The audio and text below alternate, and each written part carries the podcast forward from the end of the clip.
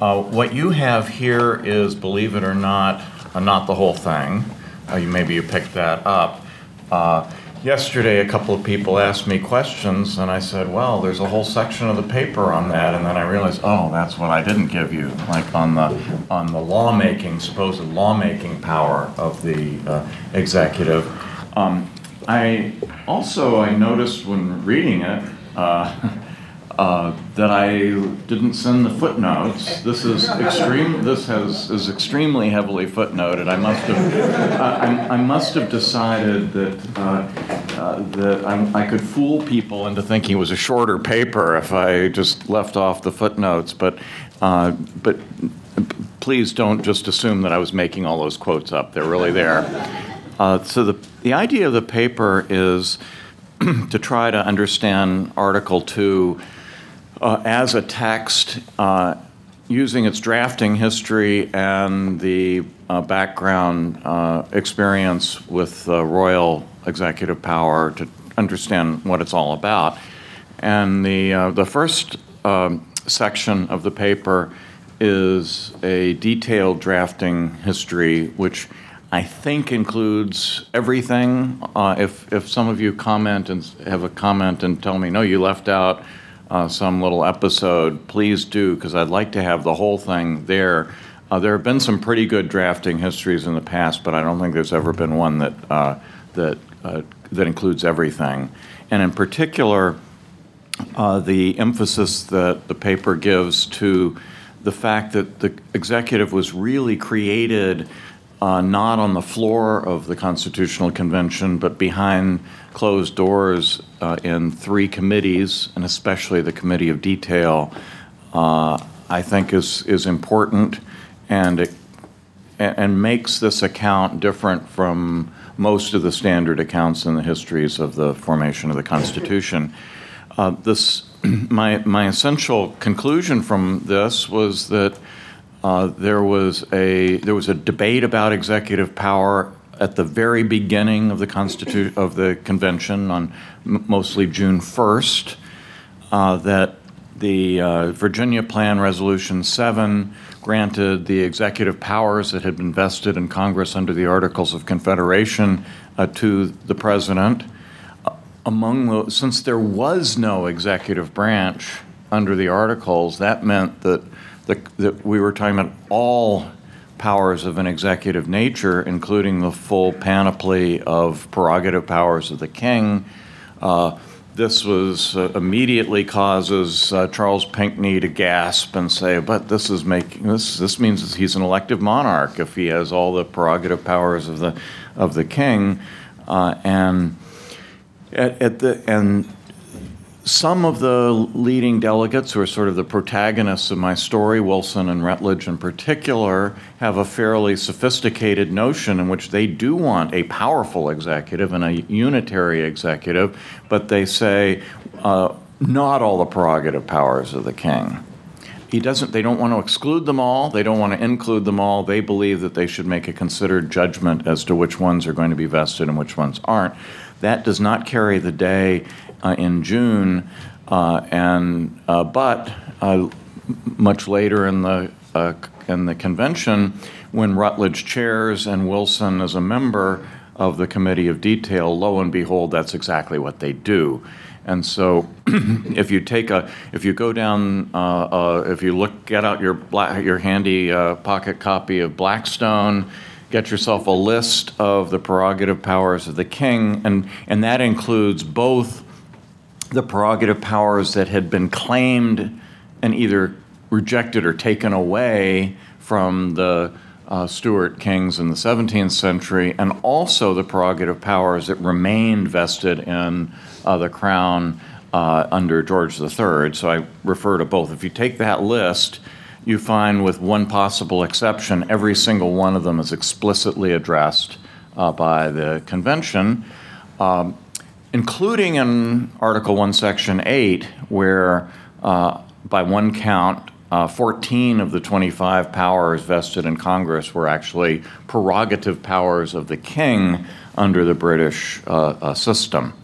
Uh, and then, and, and so the second part of the paper is to use what I th- basically to replicate what I think would have been their method and going through po- prerogative power after prerogative power, talking about what it is, what its history was uh, with the British, what its implications are for uh, the structure of government, and then, as best we can tell, what the convention uh, decided to do with it.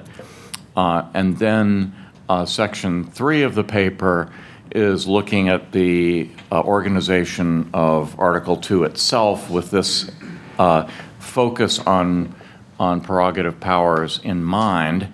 What matters for something being a prerogative is not its label. What matters for prerogative is what kind of power it is. And I suggest that we see five different kinds of power but I'm going to focus on, you can boil those down to three important categories. One kind of power is a power which is constitutionally vested in the executive, does not require congressional authorization uh, in order to be uh, carried out, and is not subject to congressional regulation or diminution. Examples being things like the pardon power uh, or the veto power, where the uh, president doesn't have to ask permission to do that, and Congress has no authority to diminish uh, those powers. Those are pure uh, prerogative powers.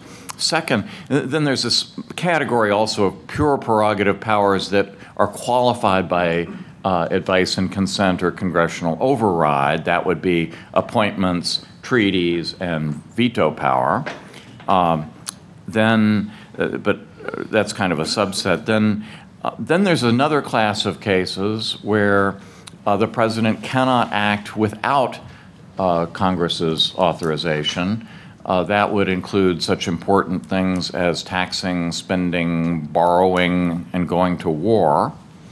Uh, but when Congress does act, the president can act, but, congressional silence does not uh, amount to authorization. And then the third category uh, is, I think, the most complicated, and it doesn't happen all that. It's also not that common, but I think it's conceptually quite important. And those are powers where the president can act without advance authorization, but where Congress can, using its enumerated powers, override uh, the, the, the, president's authority. Uh, and I suggest, for reasons too lengthy to say in my 10 minutes, however long that is this morning. Um, I say that the, that the main source of that category of powers is the vesting clause of uh, the first sentence of, of, of Article 2. I think most of the commentaries on the on the vesting clause have tended to assume that if the vesting clause is substantive in nature, that is, if it actually imparts power to the president rather than just being a kind of naming clause saying that the that whatever powers there are are are vested in somebody called the, the president. If uh, there are any substantive powers, they have tended to assume that they are prerogative in nature. That is to say, that they cannot be divested by Congress. They are constitutionally vested in the president in the same way that the pardon power is. I think that that is not correct.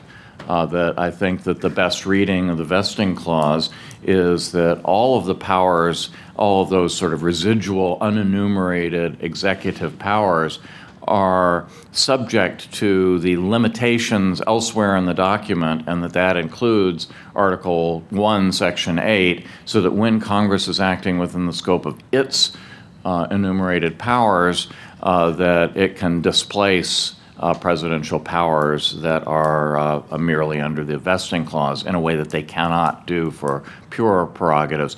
Um, the rest of the paper, which you all don't have, is going to be applying this, uh, this uh, taxonomy to a number of separation of powers uh, questions, uh, of which Zivotofsky is the most recent uh, that I'll be addressing. And Zivotofsky, I think, uh, may very well be an, a good example of that last.